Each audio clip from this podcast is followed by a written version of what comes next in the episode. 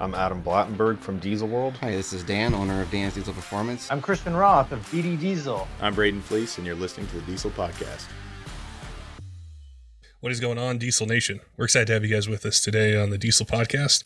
Today, I'm going to be chatting with Lenny Reed, the owner of Dynomite Diesel Products, and he's going to be giving us a recap of 2021 and the goals that he had set forth you know, at the beginning of the year with um, machines and just technology and the efficiency and being able to offer the highest quality injectors that have ever been possible in diesel. We wanted to catch up with him on that, see if he reached his goals, some new goals that may have popped up, and, and just go a bit more in depth with injectors, um, the business, the new building, the dyno that he's looking to get. So it's going to be a great, uh, a great chat. And he's also got a giveaway that they're doing as a company where you can win some really cool stuff. So I wanted to ask him about the details on that. Before we get to it though, I want to encourage you guys to join our Discord. If you're not already on there, you're going to find a link down below. It's a really cool place for if you're a listener, uh, a diesel truck fan, to be able to just have one app to be able to network with other people who listen to the same podcast you do to ask us questions, share your build, get input for you know what kind of turbo injector should you run, what kind of transmission build. It's really cool. We've got it organized into Cummins, Duramax, Power Stroke, General Talk, technical information. There's tons of different sections on there. So I want to see you guys over there. Make sure you join up, say hi, tell us about your truck, and if there's any questions that you have, post up. There's a lot of really, really great information that uh, our members there are sharing. So it's totally free to join it's a great place. And if you're also looking to be able to support the podcast, we've got a link down below to our Patreon. There's some really cool perks that we have for you guys, and it helps us to be able to continue to grow, be able to offer the uh, you know the information the guests that you want. So it's another way we wanted to be able to allow you to be able to influence the podcast with questions topics. Um, our podcast cover be listed as an executive producer for an episode. A lot of cool stuff there. So make sure you head on over and join. All right let's get to the podcast with lenny and chatting about Dynomite Diesel product injectors and cool new things they're working on. Welcome back to the Diesel Podcast, Lenny. It's cool to chat with you and catch up with you here towards the end of uh, 2021 and um, kind of recap you know some of the other episodes, things that you've chatted you know, with us about this year, and uh, and you know some cool things you guys have going on. So I'm looking forward to chatting with you. Yeah, it's been a crazy year, but uh, I'm I'm really stoked that I'm stoked that we're coming up in the holiday season. You know, it's just happier for me. Like I'm wearing my my uh, shitters full shirt this morning, you know. So that's the that's the quintessential Christmas movie. Oh, dude, I love that movie. Like I've seen it four times this year. I, yeah, I started in June and then just keep watching it. Oh yeah, June and yeah. So it's no, my favorite movie, but it's my favorite season. I just I like snow. It kind of slows things down. People start to think about what they're doing and why they're doing it. At least I do, anyways. And uh, if you're not prepared for the seasons with you know power being out and traction and snow shovels then you're you're beat up but i love it like i prepare for it and i just enjoy the heck out of it so kind of stoked i'm not i'm not super stoked about building in the snow this yeah. is my you know i'm trying to build a new shop dyno bay home and uh, we had snow out there for about two weeks but it's gone now so the re- you've been reaching out to me for three weeks ish trying to shoot this? A little bit. and yeah, a little bit. You've been, you've been busy. it's yeah, I haven't been able to do it because whenever we could build, we absolutely had to be building. Uh, and then this week, with weather being awesome that we've had this week, we crushed it. So we're actually currently we're right now ahead of the materials. So everybody took today off to kind of recharge the batteries, get caught back up. Like I could do stuff like this uh, and then Monday, we're going to go out there and start finishing the very last of stuff. And then Tuesday, we get trusses delivered. So um, this just today ended up being a perfect day for this podcast and some other stuff to get caught up on. I see on on Instagram a lot of the updates with the things you guys are doing with the Dynomite Diesel, the new building, um, yeah. you know, things with your house, and it got me thinking about something with uh, you know, kind of some of the challenges with automotive and every industry you know right now is material supply and all that kind of stuff with the building side do you see that as well are there is it harder to get um, you know some steel fasteners or you know trusses or lumber you know different things like that. Uh, it's been hard to get like even so lumber's back down to like 2018 2019 prices now. Like a thousand board feet of lumber is basically where it was prior to the big price hike. Uh, so it was four times as expensive as it is right now. So by me waiting, we built the dyno bay because our dyno was supposed to be here a long time ago. So I spent the big money on the lumber and built the dyno bay, and now it's just waiting for the dyno to finally show up. COVID. Uh, everything's COVID, right? yeah. So my house, I decided that was a much bigger structure. I would wait a few months because I've been watching the futures of lumber drop, and I knew that it was just a matter of time before, you know, once Lowe's and Home Depot start to drop price, everybody else kind of has to. So with futures dropping, dropping, dropping, I just held off on buying any lumber until it was finally right again. And because uh, that building, so basically we're we're building this garage now to start installing and doing videos of like injector installations.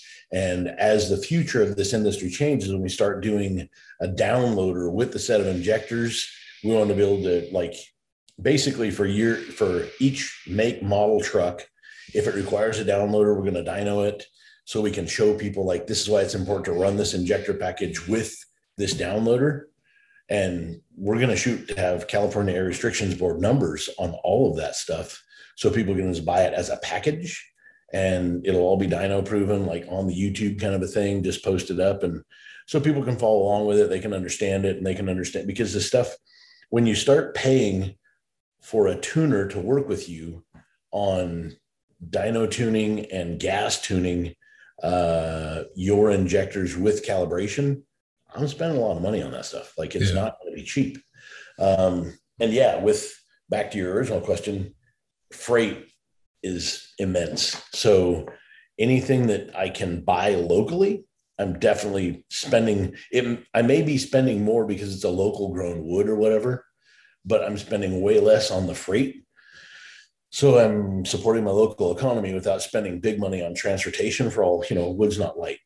So yeah, transportation, um, screws, fasteners, hurricane clamps, nails. I mean, shoot, I had to eBay, no, no, not eBay, had to Amazon nails.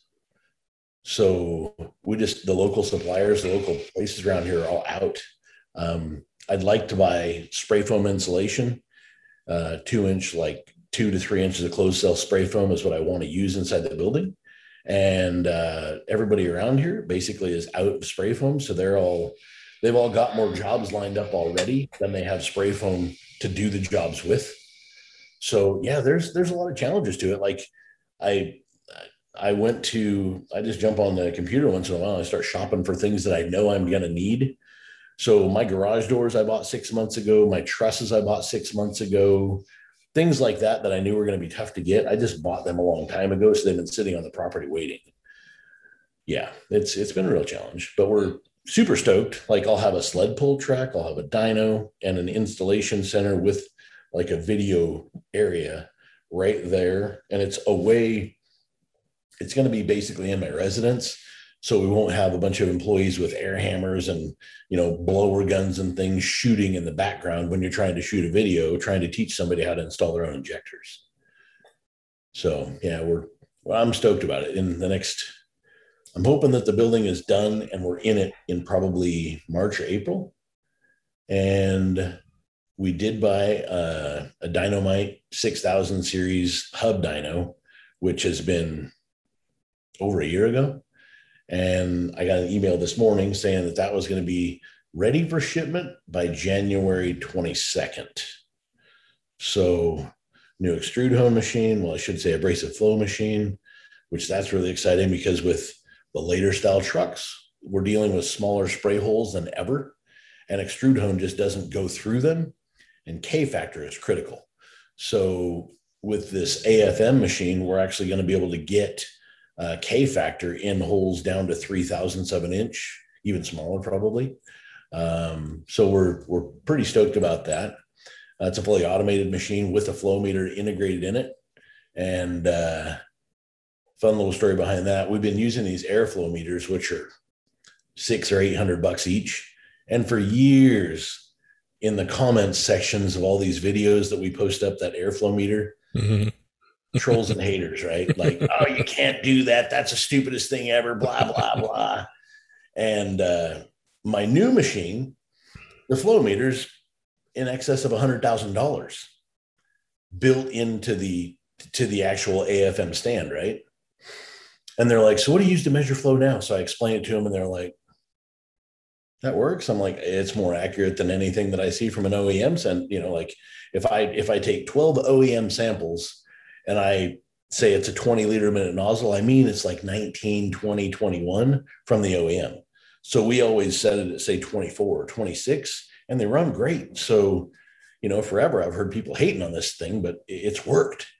And they're like, How, what unit? I'm like, liters of air. And they were like, liters per minute. I'm like, yeah. Huh. So we sent them one with our regulator and we sent them some master nozzles labeled how many liters of air it was, right? And I told them, you know, you're going to have to adjust your regulator because my shop air supply is a different pressure than your shop air supply. So adjust it so all my master nozzles read the same LPM as what we've bagged them and tagged them, right? They did it. They changed the units to liters in the new test stand that's super expensive. And they're like, dude, this thing's very, very good. I'm like, no, duh.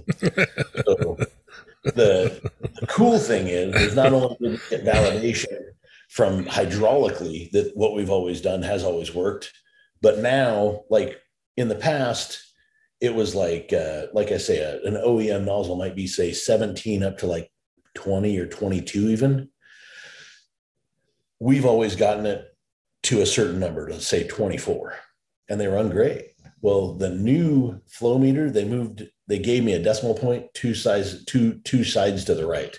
So if I want, say, uh, 21.75 LPM, this thing stops automatically at 21.75. If I want it at 21.5, it stops within 1% of whatever the target set point is. Wow. So 1% of two decimal points to the right. So it's basically exactly perfect now. So we're, and Adrian, the he was just right next to me in the other office. He leaves Sunday, so two days from now, he flies to Pittsburgh. He jumps. Uh, they pick him up from Extrude Hone. He'll be with them, I think Tuesday and Wednesday, working Monday, Tuesday, Tuesday, Wednesday, and then he comes home. he's, he's, working with them Monday, Tuesday, and then he comes home Wednesday. Uh, and then they're going to bag it and they're going to put it on a truck and send it out here. That's 3,000 pounds coming from uh, Pittsburgh. So that'll probably be eight, 10 grand in shipping right now. So super stoked about that, but not the freight cost. But the tool is going to be awesome. Is, uh, is, is that kind of precision? Does it tie in together with the things you've talked about on the podcast before, which was you know, one, just the drivability, how smooth the vehicle operates, and then also in with what you had mentioned with carb testing and these packages with you know tuning and other things.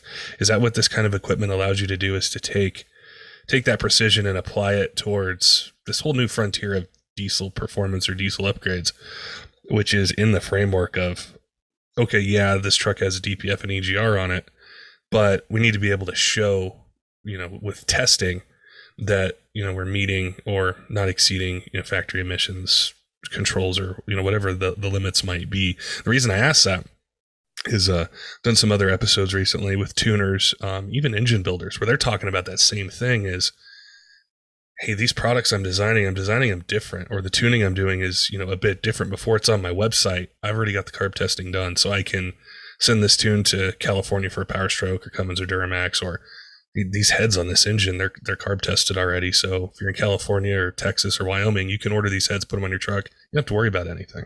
Right.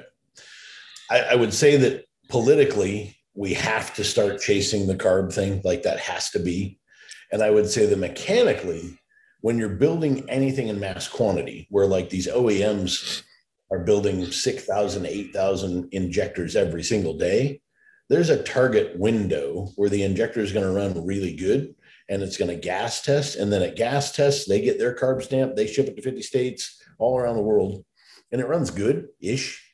And then somebody like me that's driven something that run, you know, my truck's always when I'm when I say, yeah, that truck's done, like you'd get in it and be like, wow, this thing's perfect. Like it's so quiet, drives so smooth, has tons of power.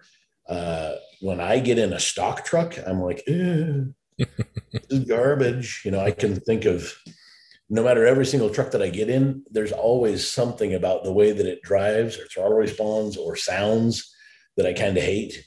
And then I love that because that gives me something to fix. A lot of people aren't chasing horsepower. You know, like back when I started this thing, 175 horsepower to the rear tire is what most trucks came with stock. You give them 400 horsepower, they struggled with transmissions. Transmission technology eats 400 horsepower today with no problem. And still, these trucks are now coming with 400, 425 horsepower rear tire, and dudes are happy. Like they go just fine. So now it's just a matter of like, when that truck gets to be 100, 150,000 miles old, what are they going to put in it? Well, I hope it's my stuff, but I have to make sure that I don't necessarily make more power than them because they're probably pretty happy. But if I can get better fuel economy, if, if I can make their EGR system and their DPF system live longer, that's going to be a win. And if I can get the overall drivability, like the torque under the curve where you're pulling away from a stoplight or you've got a trailer and you're pulling away from a stop sign and the trailer kind of like slows the truck down real bad. If I can get that trailer to move more like the truck moved when it was empty without having to increase the overall horsepower a bunch, people still feel it. They still enjoy it. And fuel economy, I mean, dude, you and I've been doing this podcast together. I've been on your podcast now for two years, just about. And fuel economy has become way more critical today than it was 24 months ago. So, yeah, I mean, if we can save a mile to two miles per gallon on an empty truck and even a half mile to even a mile per gallon on a loaded truck, that's huge. Yeah. So, yeah. Well, it was like the other day, I, I texted you, somebody had posted on Discord, he had a six liter, and he did a video of his cold start with his stock injectors, and it was painful to watch it mm-hmm. try to start. Then he bought a set from you guys and the thing just fired right up and he was ecstatic just with the the cold start yeah. and it's just those are the little things that you know i know we like to as truck enthusiasts we think of that big overall number but the vast majority of people are just they're driving it every day they're hauling something and they're spending most of their time in a certain rpm range and when you feel that improvement there where you're daily driving you're yeah. happy yeah you know we're learning stuff basically daily in this building. And now that I'm only in this building like one day a week during this whole construction process, I come back in. We we still have meetings. Our gym is in this building, so I come in, catch a workout pretty much every day, have a meeting, and then I go back to the house to start working on the place, right? So I'm not completely clueless, but the days that I'm here, people are walking up with questions and stuff that we've never I've never heard the question before and then we got to figure out the answer. Sometimes it's very simple. Sometimes it's we got to ask another person. We got to ask another company. Got to ask another corporation. Maybe it's a tool technology we need to ask about. There's just all sorts of stuff. But it's fun for me because like for 15 years ish it was just me thinking that way by myself. And now i walk in here and there's three four five guys thinking that way together and then they come to me and they're like so here's what we're doing. This is what we're fighting. And it's exciting because i'm kind of a part of something new that is a lot the challenges are there's more of them there's just more brains out there trying to figure out how to do stuff and get the overall start ability drive ability. Like your buddy the the guy that made that that video that cold start video. Yeah. Basically the reason that works so good is because at idle you have to increase atomization. You've got to make the atomization better with smaller droplets in order to get the burn to actually happen, right? So what we did with those six liter nozzles, we added two pilot holes, which are probably 40% the diameter of the factory size holes. So when it's really cold with really low, uh, like cylinder temperature and really low, like hydraulic pressure with the the diesel's not leaving the nozzle very hard at, at idle. Only way to get better atomization is to decrease hole size and add K factor. So that's why those things work so bloody good at startup. And it the old 12 valve stuff, excuse me, all of it, it's our, our startability is better than anybody else on the market right now, period. And I don't care what style of truck it is, it just works way better. I think the flow of information, like YouTube videos you had mentioned, um, you guys do a lot of them that are really. I watch them. You know, I, I just to to know or to start thinking about different things. The flow of information is so much more accessible than when I think back ten or fifteen years to where like the truck owners are asking hard questions, or I'll see a YouTube comment or an email or, or you know something on Instagram I'm like, that's a really good question. I, that has never come up on a podcast. I need to ask Lenny the next time he's on, or you know, yeah. whatever it is. So I think, I think when uh, the truck owners are starting to ask those questions, and then uh, you know, people within your team, you know, are thinking like you. There's just so many cool things, so many awesome things that are happening right now. That as this year wraps up, look into uh, 2022, is diesel's extremely, I think it's extremely well positioned in, in a lot of respects to be able to grow with, as you mentioned, like the political framework of, you know, does this part have carb testing? But then also, I think today's truck owners are more demanding than they were back in 94 or 95 with, you know, the 175 horsepower 12 valve, right. what they want. So it, it's cool to see it, it merge together with what you're doing there at Dynomite Diesel. You know, the the people even outside of this building, everybody in the common rail arena I've been in this industry longer than Common Rail's been in this industry. So when it first came out, it was like, oh my lord, there's that injector has like little, you know, it's it's controlled electronically by an ECM, and people were scared to even touch them, thinking they were going to cost, you know, thousands of dollars each. Um, the the trucks ran good; they didn't run great, and they've gotten way better throughout the years, but if we take technology of injectors that we're building today and put them in a, a brand new uh, 2003 Cummins or a LB7 Duramax that was brand new, the truck like would be a totally different story just driving it. If you could find a, a thousand mile old LB7 and we put a brand new set of our like 50 horse injectors in it and just drove it back to back, it'd be mind blowing. The quietness, the start ability, throttle response, fuel economy, the, the later technology with all these cool tools. And I'm not trying to take claim for all that myself. Like we do a lot of experiments, but the tools that we're using are so much better. Like we, the dyno is going to be wicked because basically the dyno is rated at 6,000 horsepower. And I know that I'm never going to see 6,000 horsepower to the rear hubs, but if I do a data log from here all the way up to Montana and it takes me an hour and a half, and I get to on the data log, I can see where my throttle increase goes up and the, and the torque goes up. I'm going to assume that that's the bottom of the pass going up to uh, the ski resort. From that point on, I could simulate for say 15 minutes that entire test drive all the way up the pass with this new dyno. So we had to buy an overkill. Otherwise, they would just get overheated very, very quickly, and I wouldn't be able to simulate that. But when you're in a shop and you can sp- you can hook up, say, like uh, a specific flow meter that's going back to the gas tank to measure return, and a specific flow meter that's going to the engine to show exactly how much fuel you're using. If we can tune either the injector or the fueling map to optimize fuel economy without having to fight wind or you know if you and i make the exact same drive three different times it's not the same drive because we get caught behind different traffic. Yeah. Have to stand on the gas pedal to pass somebody.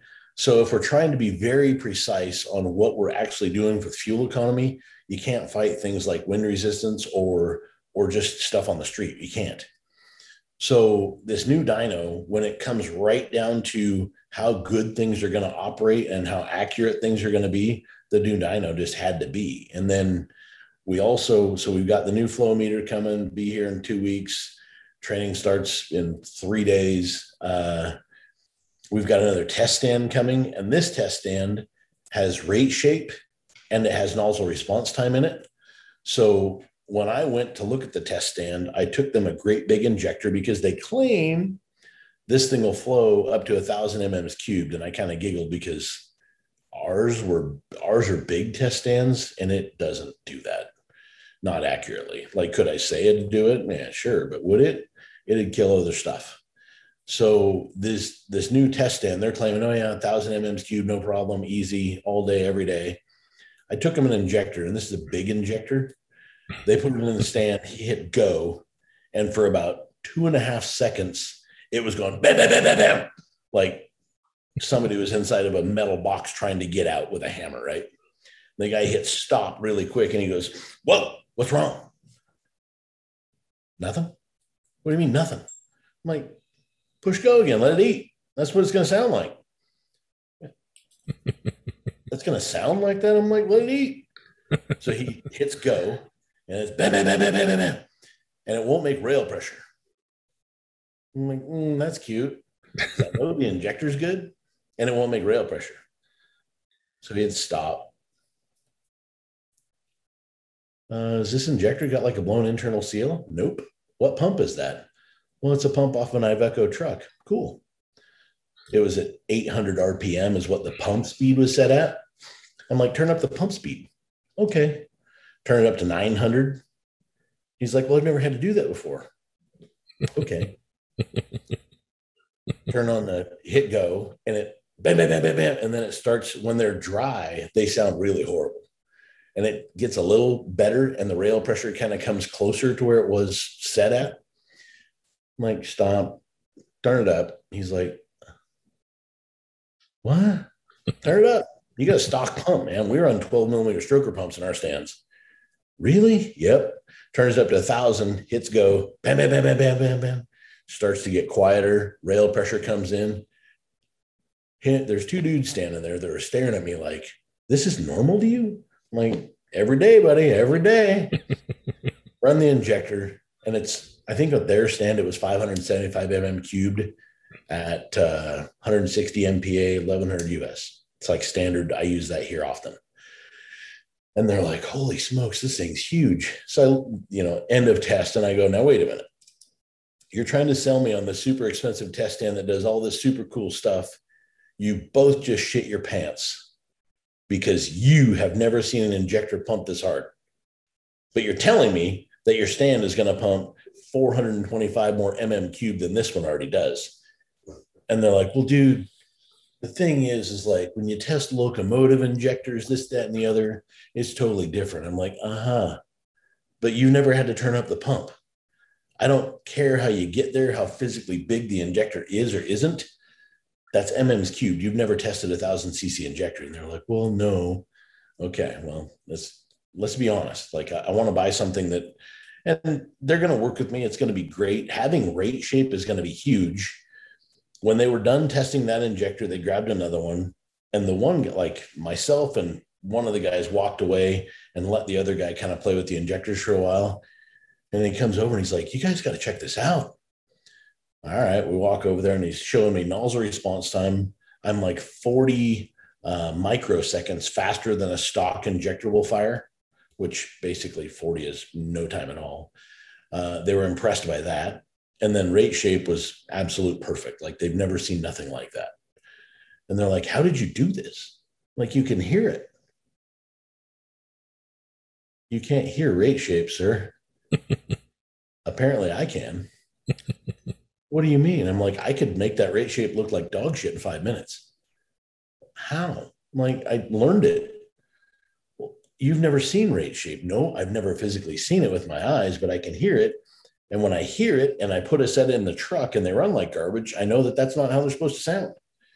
So it's been a multiple year process of learning it the hard way. Having rate shape when we can burn our own nozzles is going to speed up that, that learning curve on any new parts because hole location, hole placement in the nozzle changes rate shape, hole diameter and what the body can pump changes rate shape. Like it's a big deal, but that with the OEMs and the the carb testing, rate shape is going to be a very, very, very big deal for us. Will it help our performance industry? Absolutely. But this is all we're spending a lot of money. So in the future, people just have the best running injectors that they could dream of buying. That's really what we're after.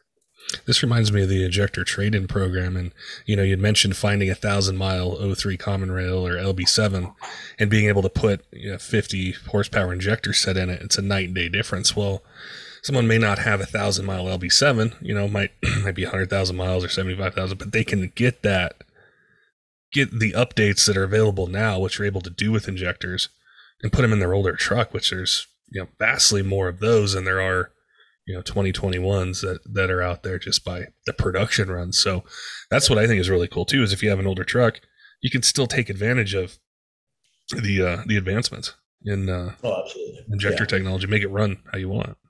That the injector trade-in program the number there was a very close first and second place for what was being traded in and i'm not going to pick on the brands but there was two brands in specific that were first and second place like within a set or two most common stuff wanting to get traded in.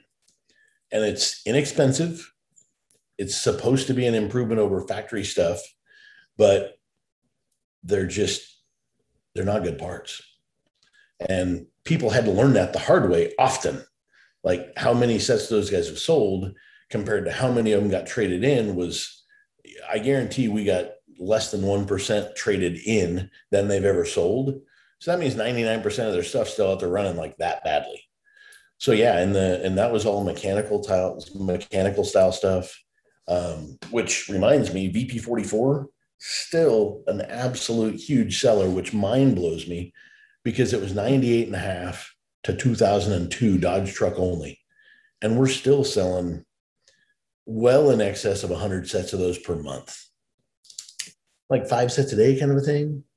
It's crazy. and that was only 4 years. Yeah. So imagine when when all of the six seven Cummins, which has been made since 07 and a half, uh, that injector is basically the exact same clear out to like 18 when those things start to hit, like I'm going to be a 65 year old man, and those are finally going to be like our five nine common rail program now, where we're selling hundreds of those every week.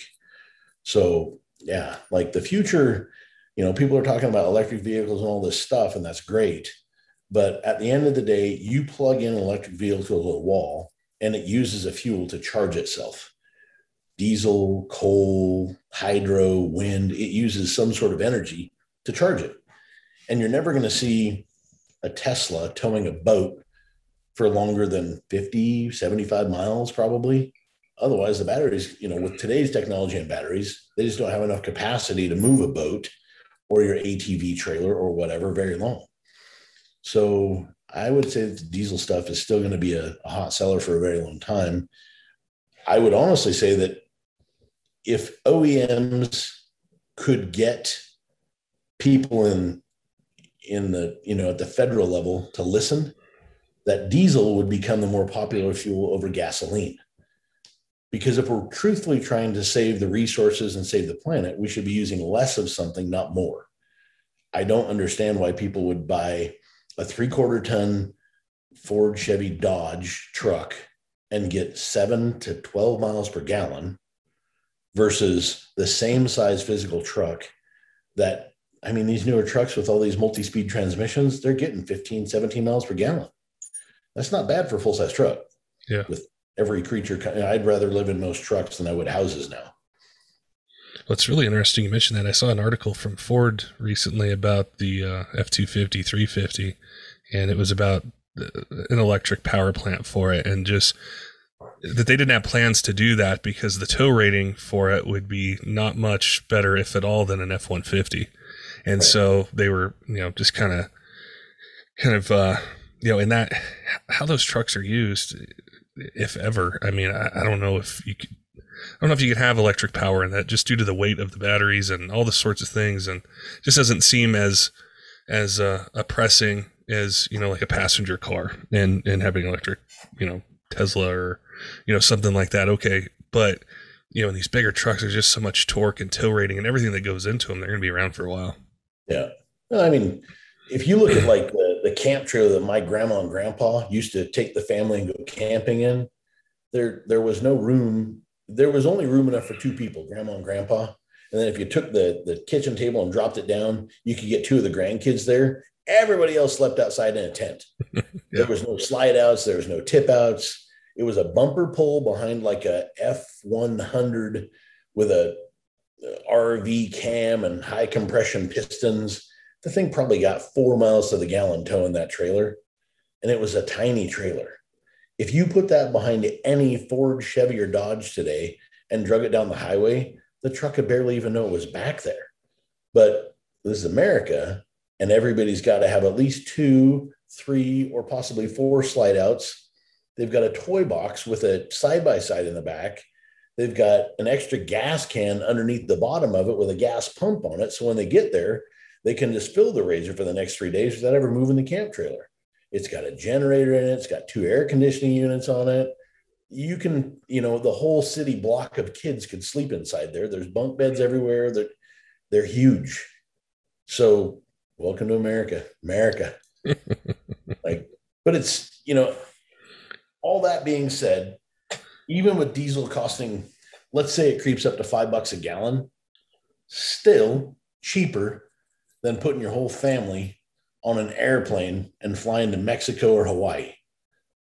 You just jump in the family truckster, throw the camp trailer behind there, throw the ATVs in there, and go to the sand dunes, go go to the mountains. Still cheaper than flying across the country. yeah, it's uh it's been really interesting to see um how just that whole transition or, or I'd say the I don't know where it came from. It just seems like this the electric vehicle push just kind of came out of nowhere.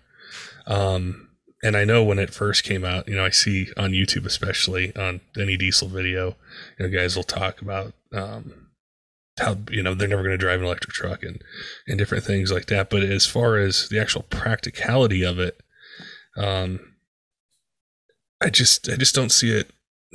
I, don't see it happening. Uh, but I do, you know, where it has changed a lot, and we've touched on it in this podcast, is working within the framework of uh, emissions and I think back five or six years ago, there wasn't a whole lot that you could, if you wanted to keep, you know, the truck with the DPF, EGR, all that stuff. There weren't a lot of things you could get now. Whereas, you know, here there's there's injectors now, or they're going to be, you know, coming up. There's there's tuning. There's turbo kits. There's all these sorts of things where you can get this extra performance out of this truck, and and uh, it, it's just really exciting to see how that progress has has taken place and gosh, I remember, I don't remember if it was 2020 in January we sat down, or maybe I think it was. And we were talking about this. I can't believe two years have gone by so fast, but just you know, the things you're telling us about on this podcast, you know, I, I never thought that, um, you know, the kind of precision and the things that you're able to do and the ways that these trucks can run would be here already. And I think, well, what about next year? Where are we going to be at next December when we chat? You know, what, what, uh, what kind of new things and new developments are going to be out there? So the first podcast we ever did, I remember it because I was sitting at home because I wanted to be, you know, quiet background. And uh wanted, you know, it was my first podcast I'd ever done. It was with you. So I was like, man, I want this to turn out good. And I remember warning everybody about deleting their trucks and how they yeah. were going to completely destroy the resale value. And I felt like I walked out my front door and people were throwing stones at me.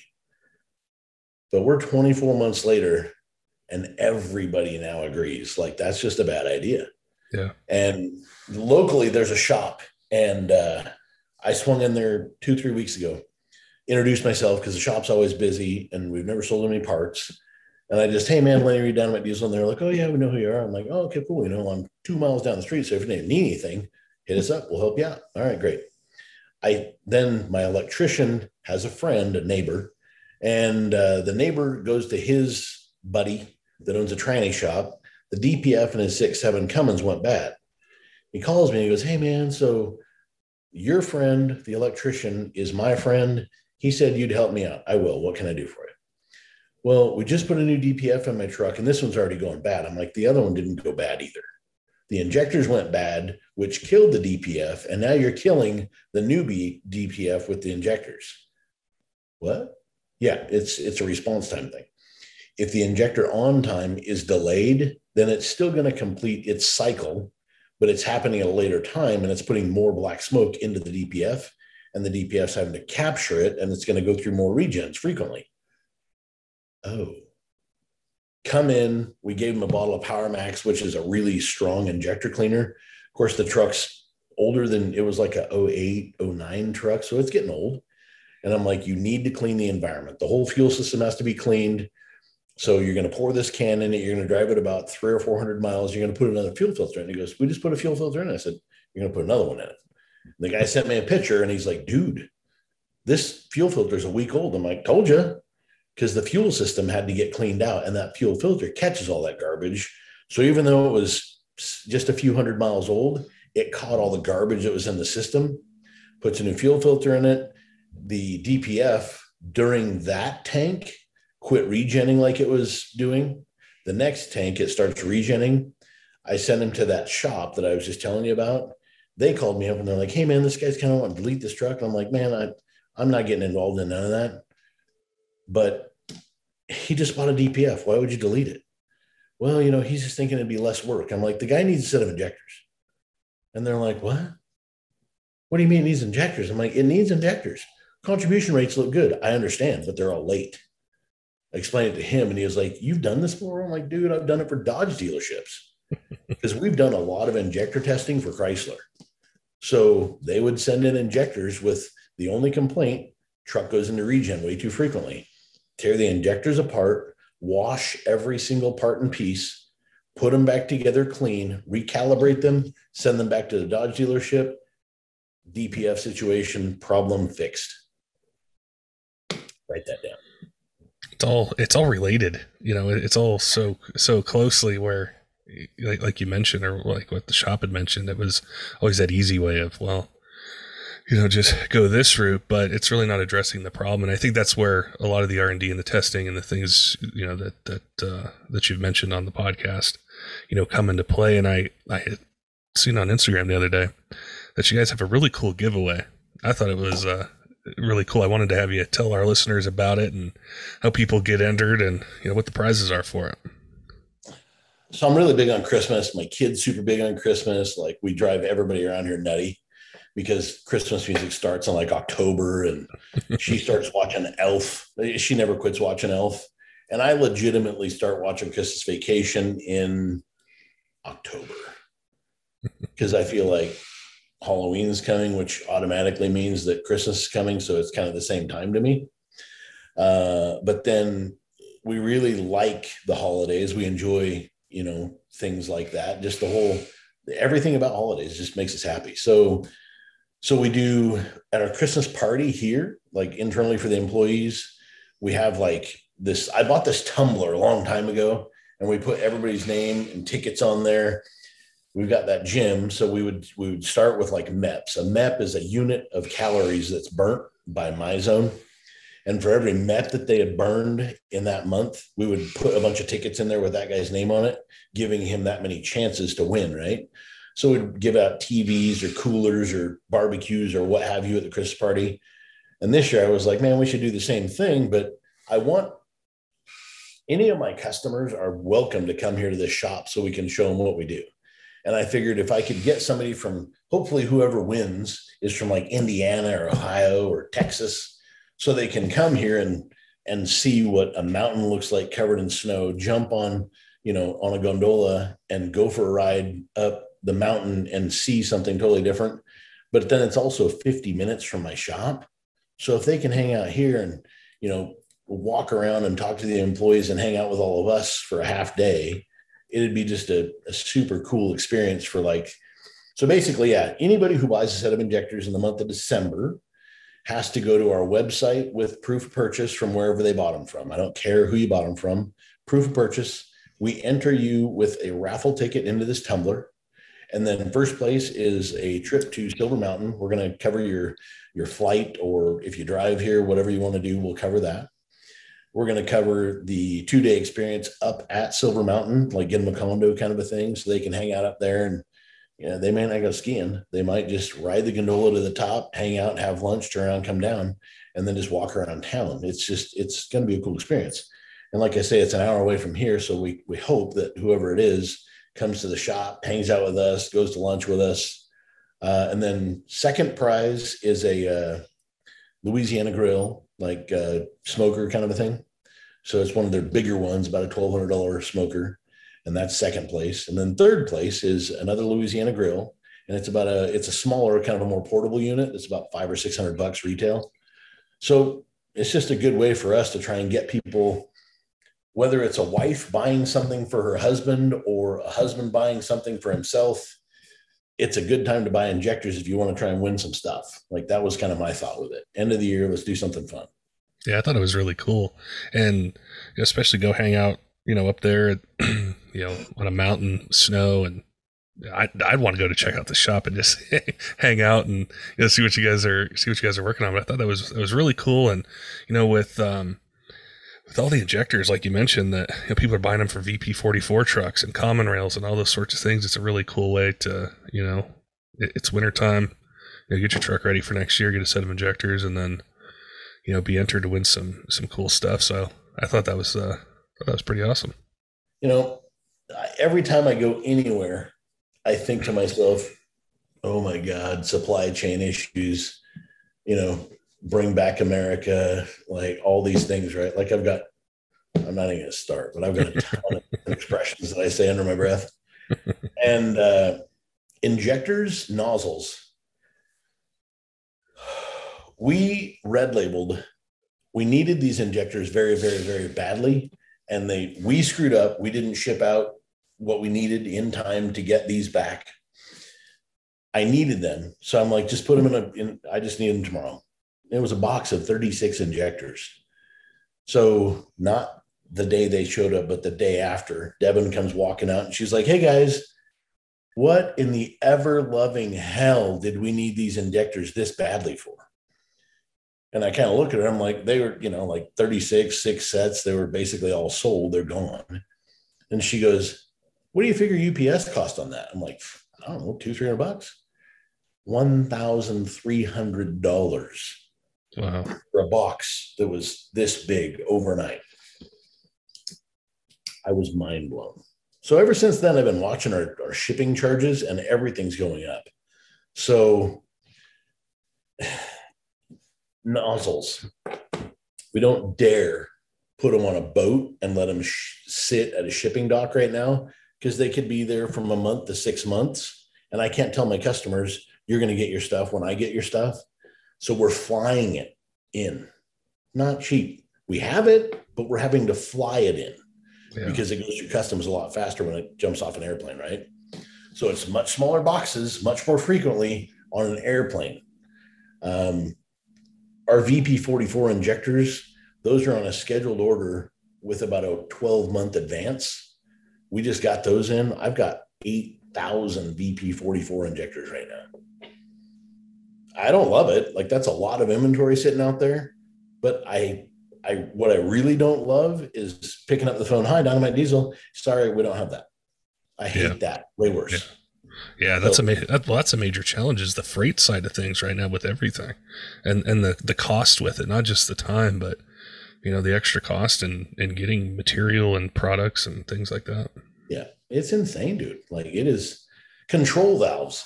We've got injector testing has gone up by I mean, it used to be five to 10 sets a day. It's legit 15, 20 sets every day right now. And most of them, no, not most of them, half of them are injectors that were recently purchased from somebody else that run like garbage. You tear them apart and they got used control valves in them. Why are they doing that? Because that's all people have. We were forward thinking enough that we bought tons of control valves. So we're not out of them yet, but in a few months, I'll be out of them.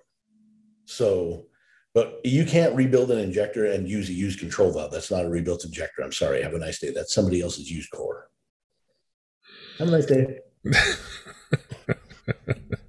with um, before the podcast, you were chatting with us a little bit about uh, about an engine um, that Chase Fleece had and and this this billet setup. And I wanted to ask you more about that. I didn't see it. I've kind of been in a in a, in a podcast kind of cave focusing on guests and episodes and stuff, and, and I missed it. But but I wanted to ask you about that. Uh, super excited about that. Like Derek Rose, very fun to work with because he slaves. Like he works extremely hard, and you'll never see Derek showing up unprepared he shows up ready to rock. Chase Fleece, probably the biggest, he's the most strict guy that I know in this industry when it comes to data and changing one thing at a time. There's never two things changed, it's one thing at a time. And he is extremely strict about that. So, uh, Ryan Milliken, tuning it, flew into Chase's place. They put together one of their, their the first running billet block that they've ever built. They got a aluminum Wagler head, put some pistons in it, got this thing running. And uh, Derek was there, and they call and they're like, "We're going to take this thing for a, a, test drive down the dyno today." I'm like, "Cool," and they did, and uh, it made two thousand and change, two thousand one hundred and fifty ish. Don't quote me; it's not exact, but it's close. And they were like, "Well, hey man, we could make more, but it's going to take more microseconds than we want to run."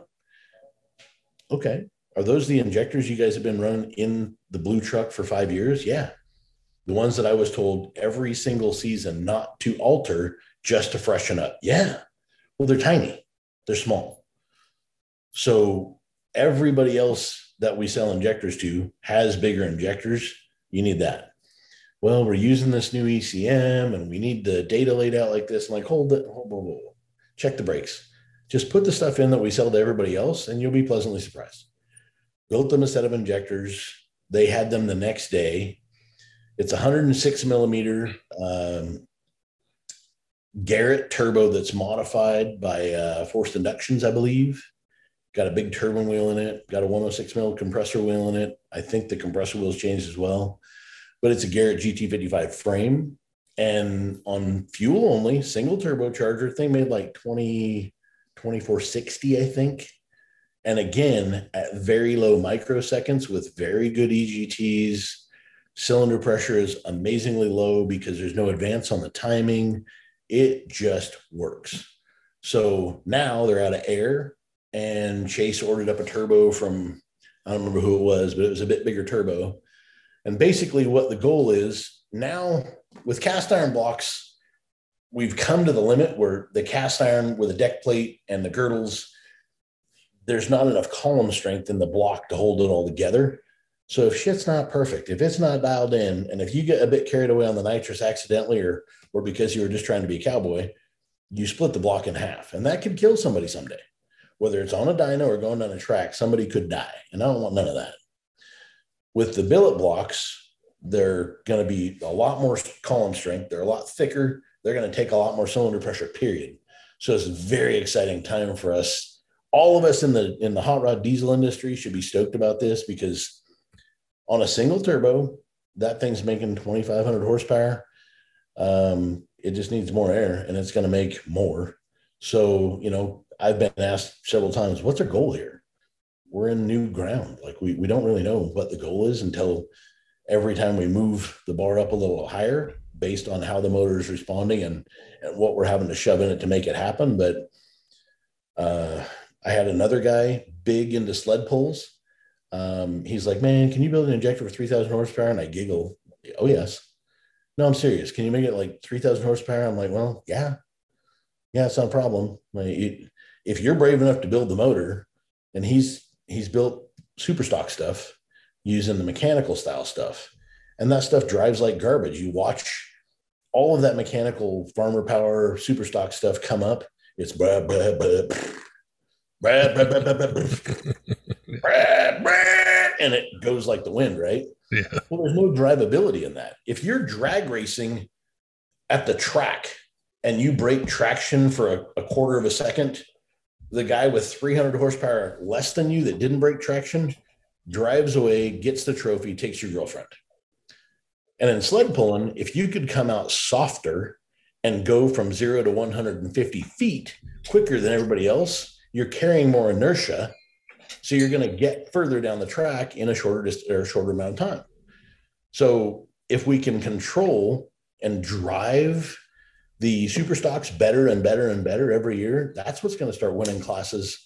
Right now, the super stock, they're making so much bloody horsepower. It's the driver and the line. Like the driver is the most critical feature to that truck right now because they've all got 3000 horsepower and they don't have near enough traction. So if we can get a common rail that drives really easy, start, you push a button and it starts like a stock truck, it's going to work. And then it's going to be, oh, traction control, you're cheating. It's not going to be none of that. It's going to be, hey, technology. It works. yeah, that is really exciting to to see where where that uh, where that billet block goes. It's just crazy to think that in such a short amount of time, the power and technology has exceeded what the block can handle. yeah, yeah, super stoked. Like it, we needed it. The yeah. the industry, you know, UCC comes out and it challenges a bunch of shops and a bunch of aftermarket places like us and everybody else to really step up the game because we had a platform that everybody was going to watch for one weekend.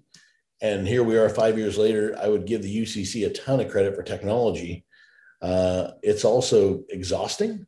And now with UCC going to two trucks this year, like a sled pull truck plus whatever you want to bring for drag racing and dynoing, you can have two trucks. It's not the ultimate call out challenge anymore. Now it's like the ultimate team challenge.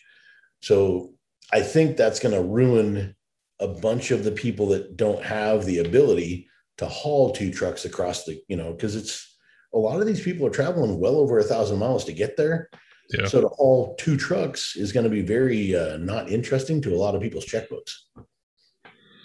Definitely costs some money and, and time, you know, and, and resources put it together. But uh, and it's always uh, it's always a pleasure to chat with you, Lenny, and I love catching up, you know, on the year and um, gosh, I can't believe 2022 is like what three weeks away or four weeks away, and it's gonna be a gonna be a whole new year. But uh, it's really cool to see what you've done with injectors and, and being able to push them, and it's it's really at the heart, I think, of uh, what we want to do to these trucks and, and the way to upgrade them. And you touched on it a bunch of different places with you know like that that truck uh, that was eating DPFs.